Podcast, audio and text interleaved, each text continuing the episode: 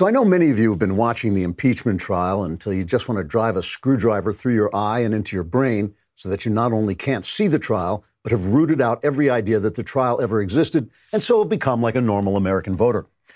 So, since you've been occupied with all that, I thought you might like to catch up on some of the other stupid news that's also being ignored around the country. For instance, Mr. Peanut died. Now, some of you may be wondering, who the hell is Mr. Peanut? But others among you may be clutching your heart and gasping for breath because you're 97 years old and have some vague memory that Mr. Peanut was some sort of mascot for a peanut company back in the days when you still had teeth. Apparently, in a desperate bid for attention, the Peanut Company plans to kill their beloved mascot in a Super Bowl commercial, which features Wesley Snipes and Matt Walsh, although not the Matt Walsh, but some other guy also named Matt Walsh. In the commercial, Snipes, the other Walsh, and Mr. Peanut are dangling from a tree branch for some reason. And with the sacrificial selflessness we've come to expect from our peanuts, Mr. Peanut lets go the, the branch to save the others, whereupon he dies in a fiery explosion. Many viewers were shell shocked to see the peanut roasted. oh, sorry. But others felt it was only right since Mr. Peanut was over 100 years old and wore a top hat and monocle, which is just creepy in a legume. In other mascot news, Philadelphia Flyers hockey team mascot Gritty, a furry orange creature of no known species, is under investigation for assaulting a 13 year old boy. Questioned about the incident by a reporter, Gritty said, Hey, this is hockey, and slammed the journalist into a wall. But that's, that's enough. About, that's enough about ridiculous make believe people, unless you want to go back to watching the impeachment trial. Trigger warning. I'm Andrew Klavan, and this, for what it's worth, is The Andrew Klavan Show. I'm the hunky dunky. Life is tickety boo. Birds are winging, also singing hunky dunky doo. Ship shaped tipsy topsy. The world is zippity zing. It's a wonderful day. Hurrah, hooray! It makes me want to sing. Oh, hurrah, hooray! Oh, All right, try try to control yourself, people. One of the ugliest spectacles of this week was actually not the impeachment trial, not even the death of Mr. Peanut, but the spectacle of world leaders at Davos sitting passively while they were lectured by now 17-year-old Greta Thunberg. Here's a brief taste. One year ago, I came to Davos and told you that our house is on fire. I said I wanted you to panic. I've been warned that telling people to panic about the climate crisis is a very dangerous thing to do. But don't worry, it's fine. Trust me, I've done this before, and I can assure you it doesn't lead to anything. However, heard of a sarcastic 17 year old. Treasury Secretary Steve Mnuchin is under fire today for teasing Greta because she called for an end to the fossil fuel economy which is the economy, and which out, with, without which there is no economy. Indeed, there's no modernity at all. Mnuchin had the unmitigated gall to say, after she goes and studies economics in college, she can come back and explain that to us. Oh, the horror, the horror. How dare Mnuchin call an ignorant child an ignorant child? To be clear, it's not young Greta's fault that she thinks she has something to say or some high moral ground from which to say it people keep telling her that she does. And it's deprived her of what little realism and self awareness a 17 year old girl can have. She's the opposite of Socrates, who was wise because he knew he knew nothing. Greta has been rendered ignorant of the fact that she's ignorant. The same is true of the Bernie Sanders organizers who were caught on tape by Project Veritas declaring that the Soviet gulags weren't so bad after all. In fact, the same is true of all Bernie's young followers. They weren't born ignorant. Adults made them ignorant, not only by teaching them lies about the past, but by starving them of the great heritage of Western thought, thought that makes socialist Bernie look like the buffoon he is. For a little non ignorance, here's Jamie Dimon, the billionaire CEO of JP Morgan Chase. I'm not a socialist. I think capitalism is the greatest thing that ever happened to mankind. I think people who haven't read the history books about socialism really should. I think we got to educate our younger kids. Freedom and free enterprise are inextricably linked. They are not different. I mean, you can't tell people where you can work or how you're going to work, or where you're going to. Free enterprise was the pursuit of happiness. And, you know, once you have governments taking control of businesses, it ends up in corruption in Venezuela and And it, and it arose over time because companies get used for political purposes, not to give you great products and services. Experience, age, wisdom, those are the guys you want to listen to. See, IQs rise year by year but cultural ignorance is spreading like wildfire. I think with real sadness about the education of great writers like Harriet Beecher Stowe, who wrote Uncle Tom's Cabin. She discovered literature by finding pages from the Arabian Nights and Pilgrim's Progress hidden in her father's attic. Wordsworth memorized John Milton's Paradise Lost as a boy, and Coleridge read Robinson Crusoe. How many of our kids could read those books, even if they would read those books? Ignorance about our culture is ignorance about where we came from. It's ignorance about why we think the things we think. And ultimately, it's ignorance about who we are. And this spreading ignorance is not an accident. A generation unable to accept the failure of their Soviet communist dream, we'll call them the Bernie generation, took over our school systems and not only taught our children lies, but shielded them from the long, hard search for truth that is the West's great heritage. They used to call it the great conversation, and they're still shielding them from that information right this minute. Every single thought our children think is shaped by the Bible, but they've never studied the Bible. Their language comes from Shakespeare, but they don't really know Shakespeare. And when they do read these things, their teachers hide the meaning beneath a blanket of feminist theory or race theory or Marxist theory intended to silence the voice of the authors and replace them with the voices of the failed Bernieites. Then, when these children passionately regurgitate the leftist lies they've been taught, like Greta does, the left celebrates them as if they're wise future leaders, when really they're just puppets of an educational system run by fools and failures with the express purpose of creating more failure and more fools. When you see the Devoisie kowtowing to an adolescent, when you see adolescents cheering an 80 year old communist buffoon, when you see parents sending their children into the maw of this terrible disinformation machine, it's easy to despair. But that's just the wrong reaction because you're not helpless in this. You can educate yourself, you can educate your children. It is never too late to start the world again.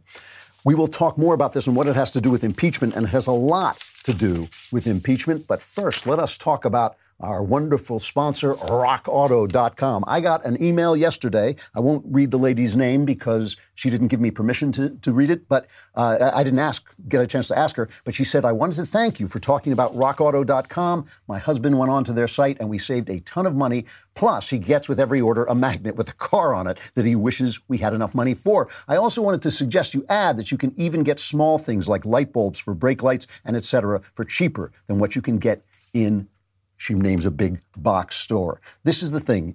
RockAuto.com is a family business that has been serving auto parts customers online for 20 years. So instead of going down to a store and listening to someone who doesn't know anything about auto parts tell you about auto parts, you can go on to RockAuto.com and shop for auto parts yourself right from home, and they will be delivered to you. The RockAuto.com catalog is unique, it's easy to navigate, and you always get reliably low prices. Go to rockauto.com. It's fun to say too. Rockauto.com right now and see all the parts available for your car or truck. Write Klavan in their How Did You Hear About Us box. There are no that they know you, we sent you and they know, they have to know that you know how to spell. K-L-A-V-A-N, there are no E's in Klavan. The uh, Klavanless weekend is coming, but so don't forget to get Another Kingdom. If you are a subscriber, you will get it on Friday. If not, I think we're up to episode 16. Is that right? And then you will get that on Monday if you're not a subscriber. And just one more week, and the story will be over, and you'll get uh, 17 and 18 on one day. It is, uh, it's really, I'm so proud of this story. I'm so proud of the work our guys did, uh, Austin Stevens and uh, Knowles uh, narrating it. They have just done a wonderful, wonderful job. I think it is an amazing, amazing piece of work, if I say so myself, and I obviously do because I just did. all right. All of this ignorance plays into this uh, impeachment trial where they're basically telling us that Trump should be, our president should be thrown out of office, not because of what he did, not because of what he did, but because of what the reasons he did it. His intentions, why he did it. He did it for political purposes. You heard Adam Schiff say this yesterday. We say he was investigating corruption, but you don't believe that. He was doing it for to investigate his political rivals. Well, you could say that about anybody, right? You could have said that about Barack Obama when he was talking to Medvedev, the president of the Soviet Union, of Russia, telling him to go back and tell Vladimir that he would be more flexible in the next election. You could say it about anybody doing anything, any president doing anything that he does it for political reasons, but they know they depend on you to be stupid because they made you stupid. All right. Now let us talk about what is going on yesterday in the impeachment trial. Uh, and and the thing is, you know, the, the, argument. This was Adam Schiff made his. I think it was a two and a half hour.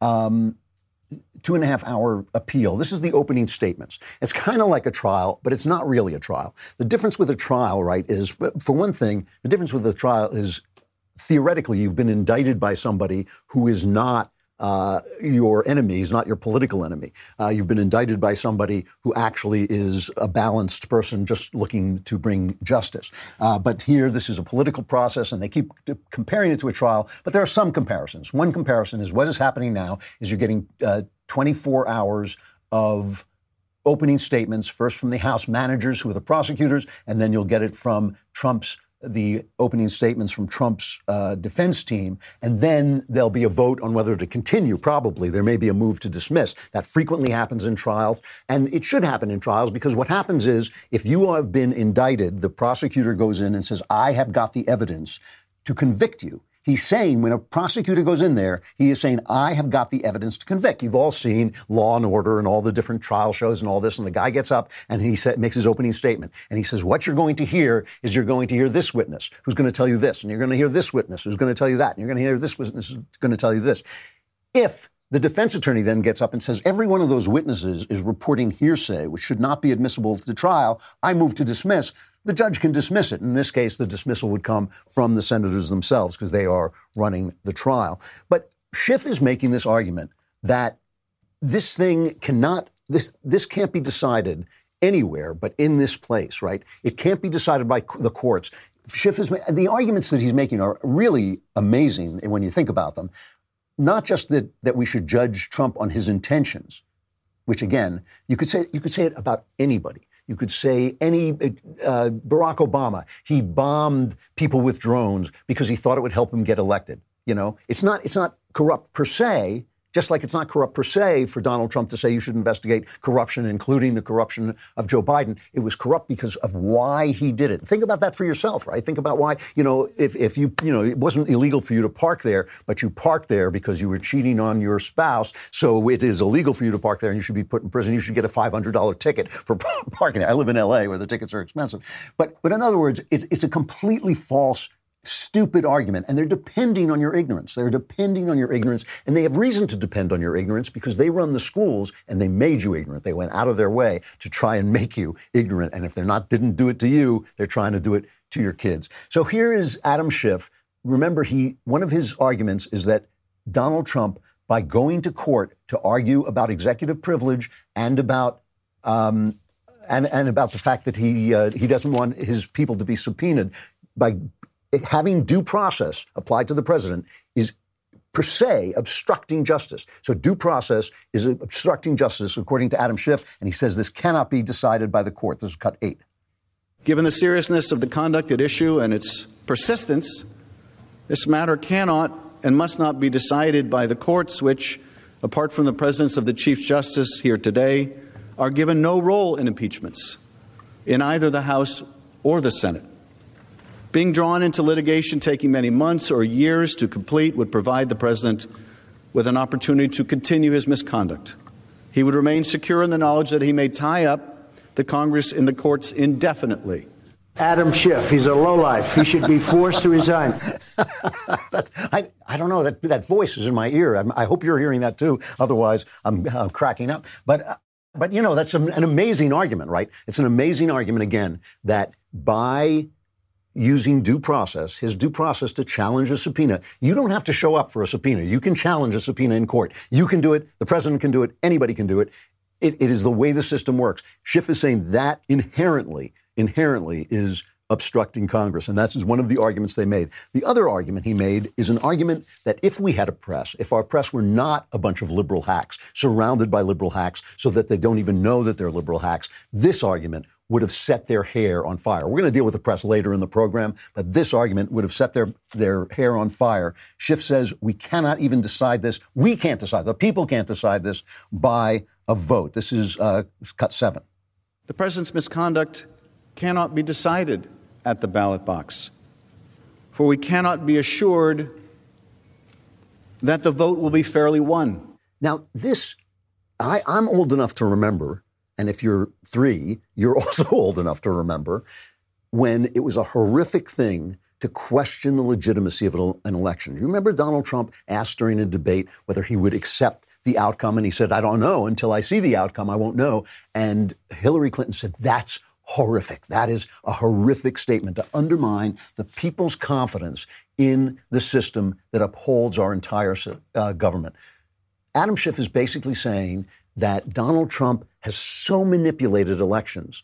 I mean, it's an incredible argument. It's an incredible argument because they claim that Trump withheld the aid to Ukraine in order to get them to investigate Joe Biden, but the aid wasn't withheld.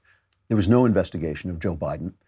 What, where are we distrusting our elections? Why are we distrusting our elections? Because Schiff is still selling the false narrative that Russia and Trump colluded. He's still selling that. And remember, the, the collusion by Russia, even according to Mueller, basically constituted a couple of Facebook ads that were supposed to, you know, rock our world, which is absurd. I mean, certainly, certainly the greater d- uh, disturbance created by Russia was the misinformation, the disinformation sold to Hillary Clinton, who then sent it into the intelligence people, who then used it to start this incredible uh, parade and, and then spy on Barack Obama and spy on Donald Trump. It, it's an amazing, amazing argument. And again, again, they are depending on your stupidity. First of all, they know we're not listening to this. I mean, the ratings for this were not bad. Something like 11 million people were watching this, and which is about what the people who were watching the Clinton impeachment. But come on, most of us, most of us are listening to the stuff that comes out on Twitter, the things that are pulled out.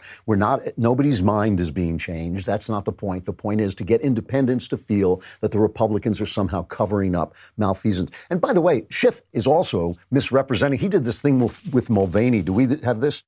Mulvaney didn't just admit that the president withheld the crucial aid appropriated by Congress to apply pressure on Ukraine to do the president's political dirty work. He also said that we should just get over it. Should the Congress just get over it? Should the American people just come to expect that our presidents will corruptly abuse their office to seek the help of a foreign power to cheat in our elections? Should we just get over it? Is that what we've come to? I hope and pray that the answer is no.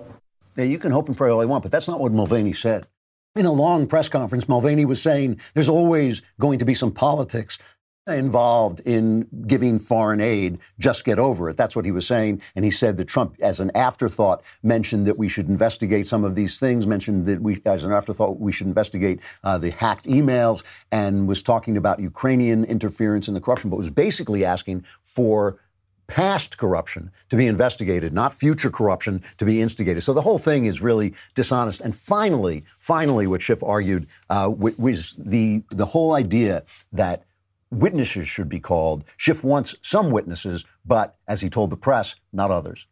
This isn't like some fantasy football trade, as I said yesterday. This isn't, um, we'll offer you this if you'll give us that. We'll offer you a witness that is irrelevant and immaterial, who has no relevant testimony, but a witness that will allow us to smear a presidential candidate if you want to get a legitimate witness.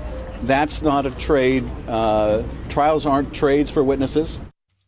Uh, th- this, that's an amazing statement because if the problem here, if the problem here is Trump's secret intentions, which no one can know, I mean, we can't know what his intentions were. We can't know whether he was sitting up on Mount Trump in, you know, in the evil recesses of his uh, fortress of solitude, rubbing his hands together, saying, ha ha ha, you know, I beat Hillary Clinton, but oh, there's no way I can beat Joe Biden if they ever get him out of the corner where he's walked and he can't find his way out. There's no way I can beat him, so I'm doing this. We can't know this. So the defense against his bad intentions would be that Biden was actually corrupt. The person to call to find out whether Biden was corrupt would be Joe Biden and Hunter Biden, but they don't want those witnesses because they just want you to imagine Trump's intentions. They just want you to, you know, it, it really is a dangerous argument because you can make it to anybody. And the, the idea is here that you are not really listening, that the people who matter aren't really listening, and all they're going to do is put together the show that they can use as fodder in the 2020 elections as they're campaigning, shouting about the corruption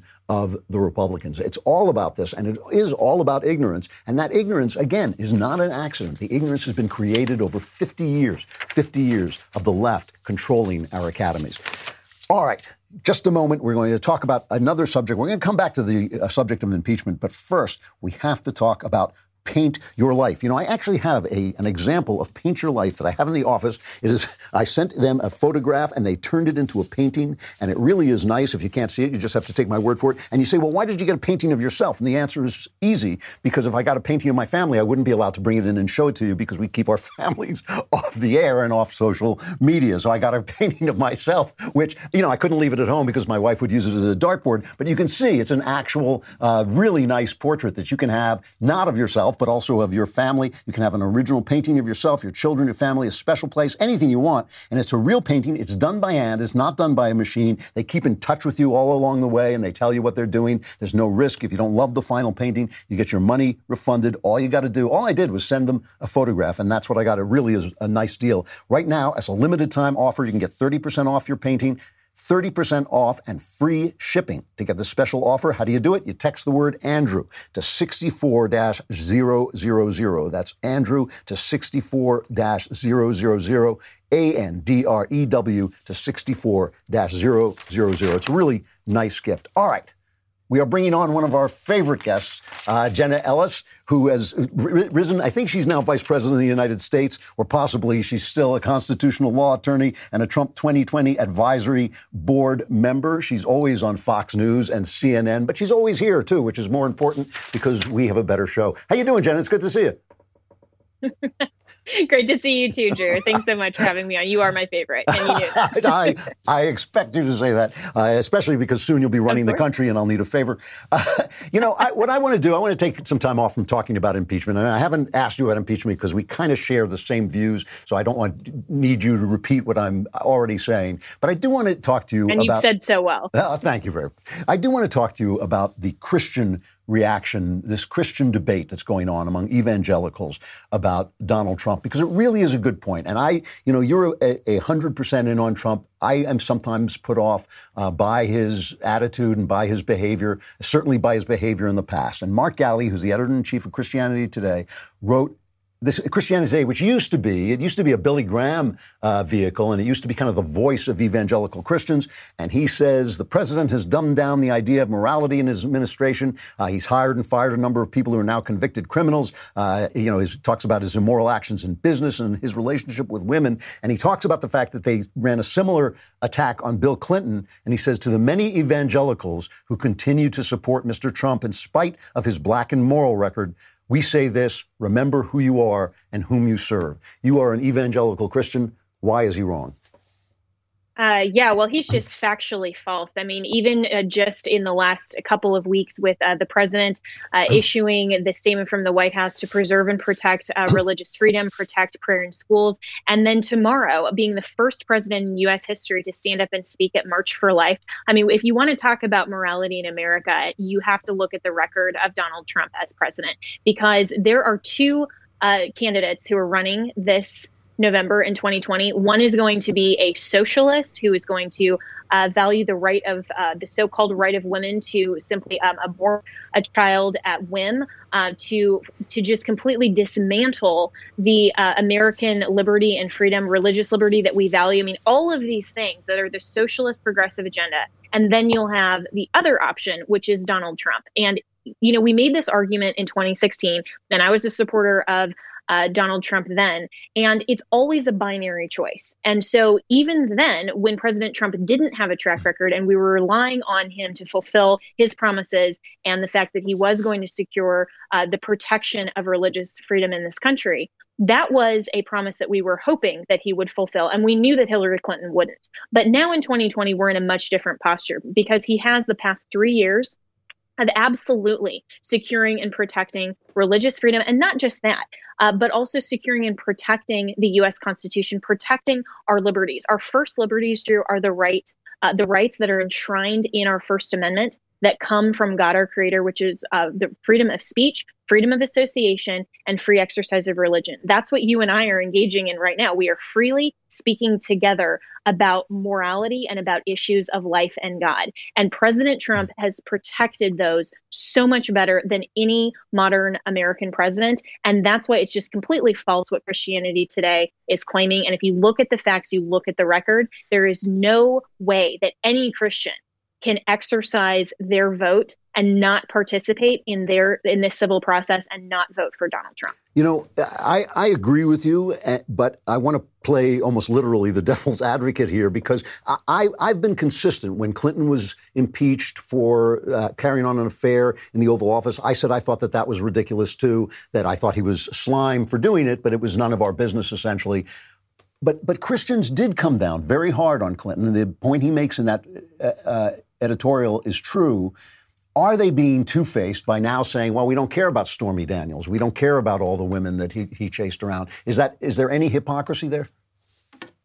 Uh, it's not to say that we don't care, and it's not to say that any Christian is advocating for uh, for adultery or for a divorce or for any of those things. We've been very consistent. Um, most Christians, at least, you know, I'm I'm one, and hopefully I'm consistent uh, in what the Bible teaches. And uh, the the difference here, though, is that President Trump. This is all in the past. This is all, by the way, when he was a registered Democrat.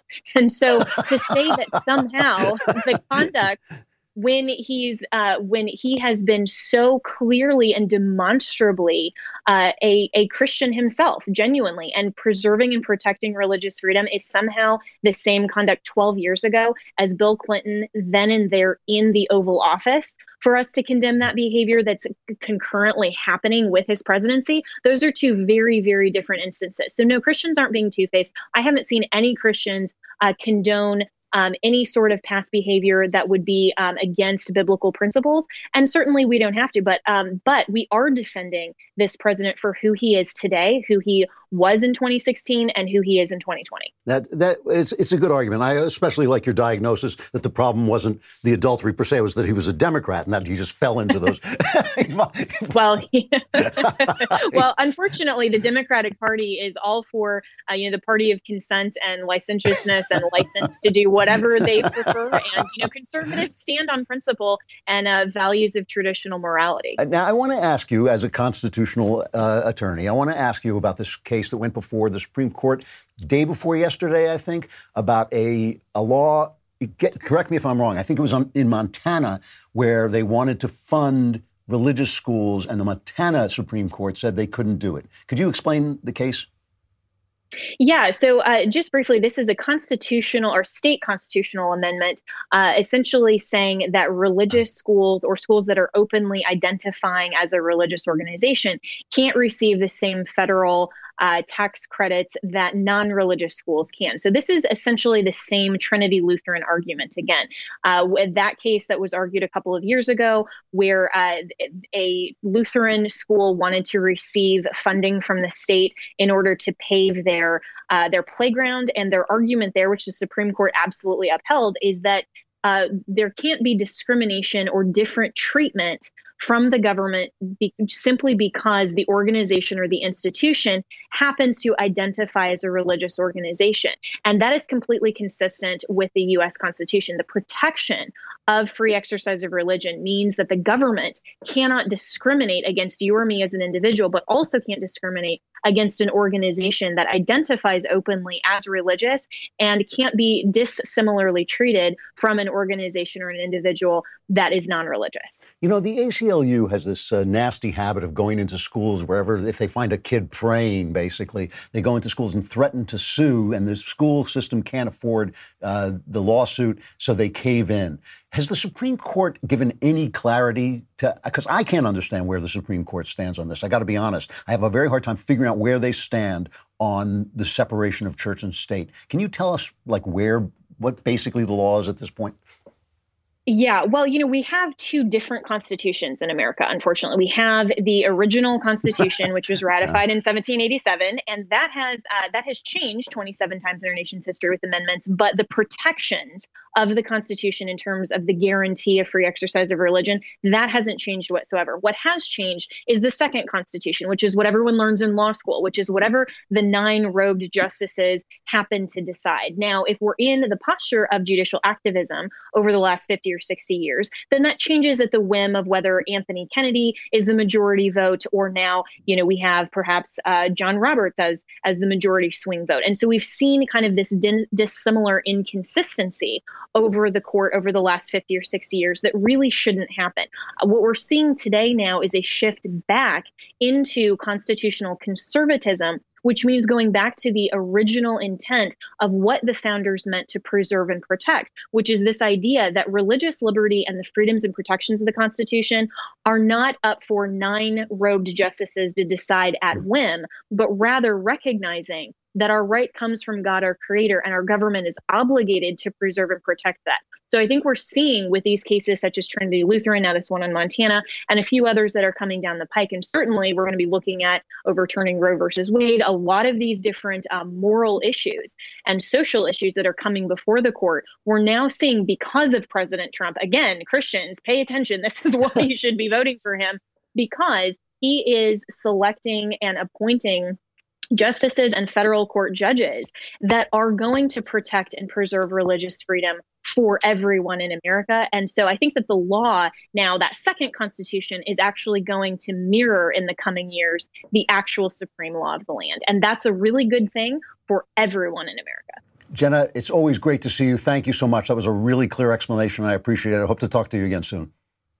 Sounds good. Thanks, Drew. That's Jenna Ellis. Uh, we always love having her on. She always gives us a very clear description of what is going on in the Supreme Court. All right. So, if you want to get some insights about what's going on in Washington from someone who is on the inside, I personally think Senator Ted Cruz is the smartest man in government, and our own Michael Knowles is the smartest man in his own imagination. And now, Ted Cruz with Michael Knowles has a terrific new podcast out called The Verdict. They're going to be talking about the day's events and what's behind them. Here's a trailer.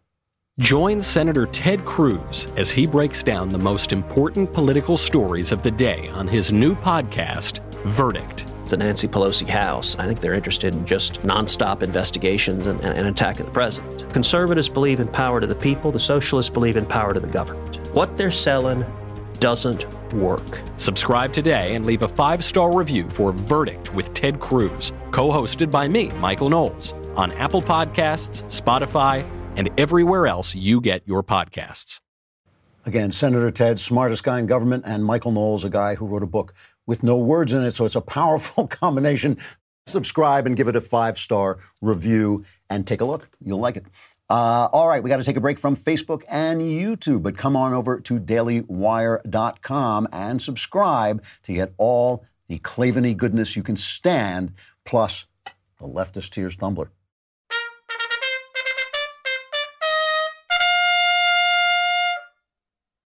Let us now talk about the impeachment as it affects the future, the, the 2020, because that's what I think it's all about, and also the way the press is playing it. Now, of course, I don't. You can guess how the press is playing it, but just to serve, because we're here to serve, because we are here to to tell you what's going on. We have put together our own little montage of the way the press reacted. Now, I, I, I talked to you about Schiff's argument.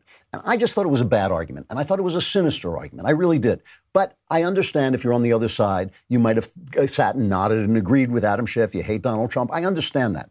There's no excuse. There's no excuse for this from a supposedly objective press. It was meticulous and well organized. It was grounded in evidence, which he recited and arranged, as you said, in a comprehensive narrative. At times, he tried to rise to a level of eloquence and stir a sense of responsibility for the Senate. A very, very powerful and forceful speech, uh, two and almost two and a half hours. Just a very factually based argument. It was a remarkable presentation, leaving apart the stamina, the physical stamina that it took to deliver that for two, and two hours and 25 minutes. It was a very coherent, cohesive narrative. It was dazzling. I thought the way he wove through uh, both the facts of the case and the historical context was really remarkable. This uh, this is really a I am Spartacus moment where you know people really need to stand up. Yeah, what I, I really thought was just amazing uh, about Schiff's presentation is he was speaking not just to the 100 people in the room, he was speaking to 100 years in the future. Ooh, you suck. that, we just added that last one in there.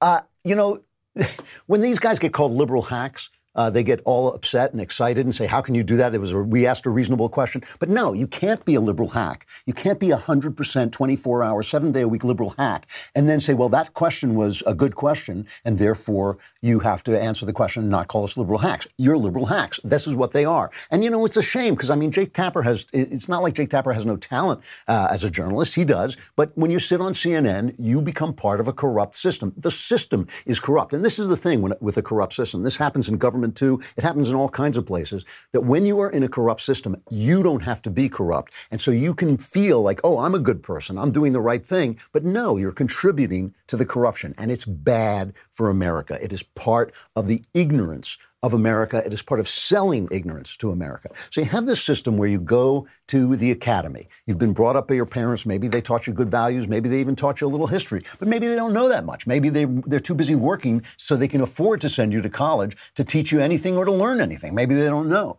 you know, and then they send you to college and you get this academician who's never done anything in his life. He's never built a business. He's never hired anybody. He's never uh, dealt with the kind of red tape that comes down from a government. He doesn't know anything about real life. All he knows is that it's just not fair that the Soviet Union fell and became a tyranny and was soaked in blood. And so somehow that has gotten his favorite idea, put a, given a bad name to his favorite idea. And so he's there telling you this stuff and basically erasing all of the culture that made him who he is, that gave him the values that he's perverting, and it has made you and your parents who they are and given you everything that you have and don't even know you have. Because remember, progress is invisible. Progress, was Steven Pinker had a line, progress er, erases its own footsteps. And, and that's right. You look back and you don't know, you just think you're here. You just think you got planted here. You know, you're standing on the shoulder shoulders of giants and you think that you can fly. And so all these people who are selling the, the Bernie bros,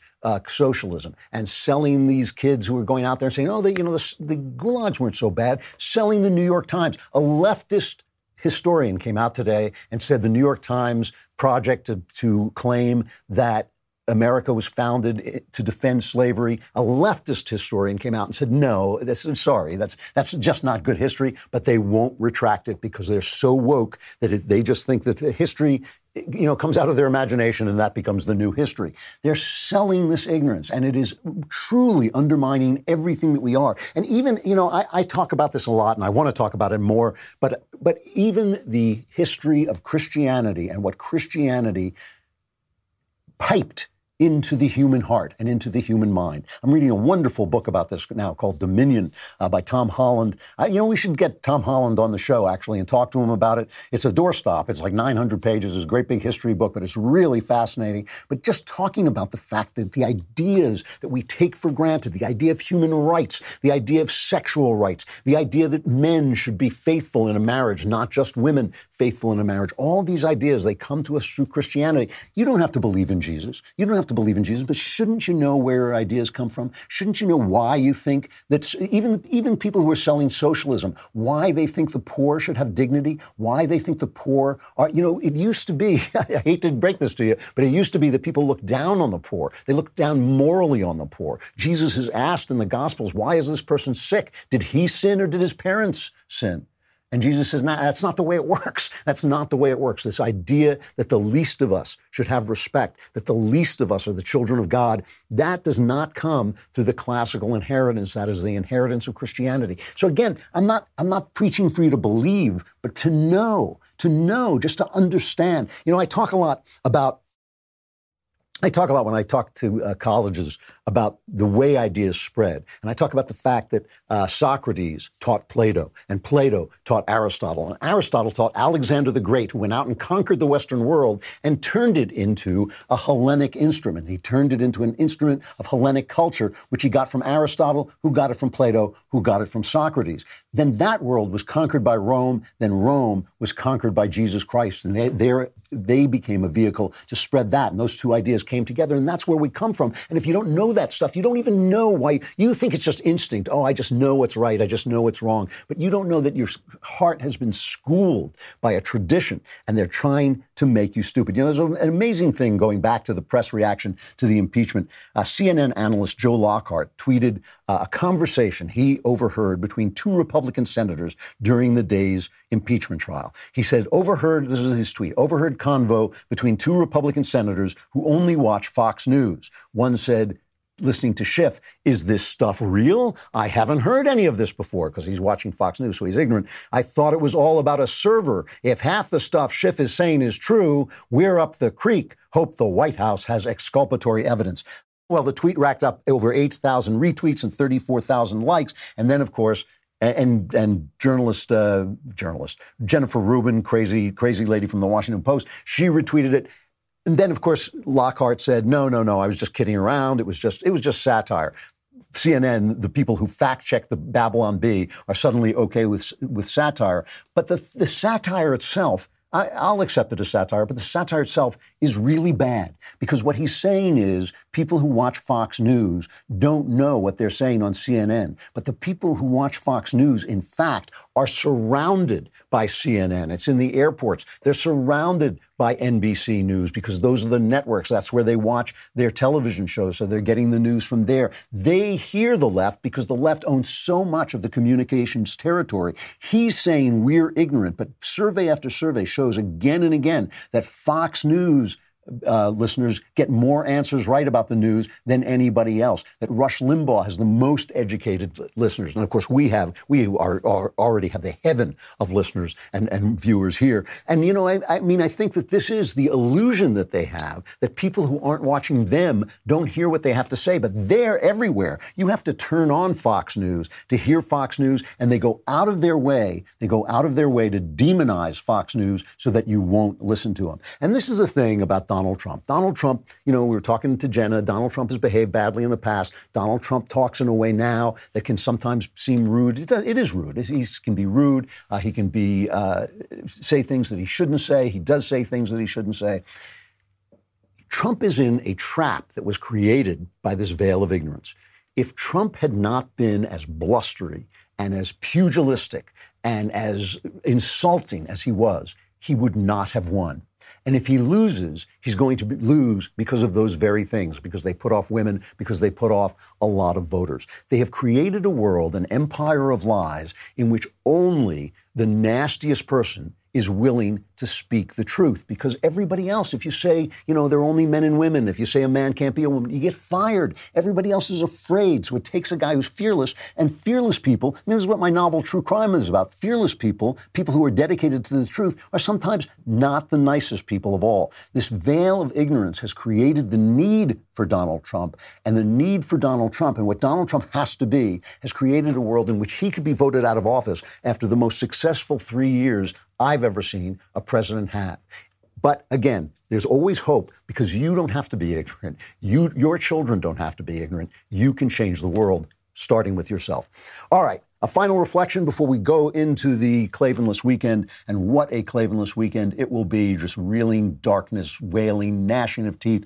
Doubtful you will, surpri- you will survive. But let me just reiterate this one more time because I hear this from conservatives all the time, and it drives me a little bit bats. We're doomed. Everything is out of control. This system is bad. The colleges are bad. The TV shows are bad. The movies are bad. But I never hear people saying, you know what? I have a tool. My tool is my brain and my children and my legacy, the things that I create.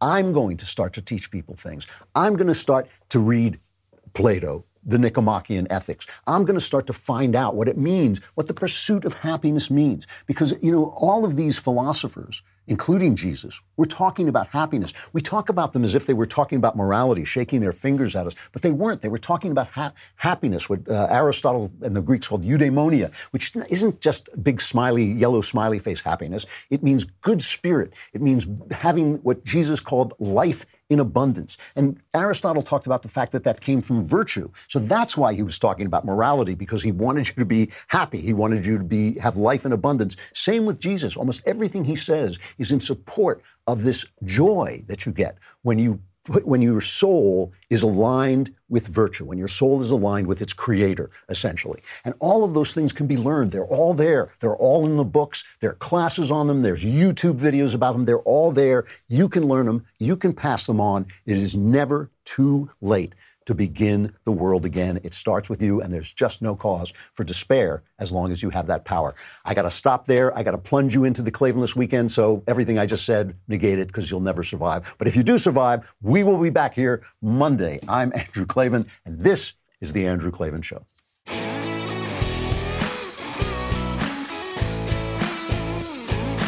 Hey, if you enjoyed this episode, don't forget to subscribe. And if you want to help spread the word, give us a five star review and also tell your friends to subscribe too. We're available on Apple Podcasts, on Spotify, wherever you listen to podcasts. Also, be sure to check out the other Daily Wire podcasts, including The Ben Shapiro Show, The Matt Walsh Show, and The Michael Knowles Show. Thanks for listening. The Andrew Klavan Show is produced by Robert Sterling and directed by Mike Joyner. Executive producer, Jeremy Boring. Senior producer, Jonathan Hay. Technical producer, Austin Stevens. And our supervising producer is Mathis Glover. Assistant director, Pavel Wydowski. Edited by Adam Sayevitz. Audio mixed by Robin Fenderson. Hair and makeup is by Jesua Alvera. Animations are by Cynthia Angulo. Production assistants, McKenna Waters and Ryan Love. The Andrew Klavan Show is a Daily Wire production. Copyright Daily Wire 2020. Yesterday, President Trump announced that he would become the first president in American history to attend and address the March for Life, which is taking place as we speak. We will examine how a man who once called himself, quote, very pro choice became the most pro life president in American history. Then, Democrat impeachment manager Adam Schiff accidentally explains why Democrats are so eager to oust Trump before November as the impeachment trial enters its agonizing second day. And Tulsi Gabbard sues Hillary Clinton for defamation because we are living in the greatest timeline. All that in the mailbag. Check it out on The Michael Knowles Show.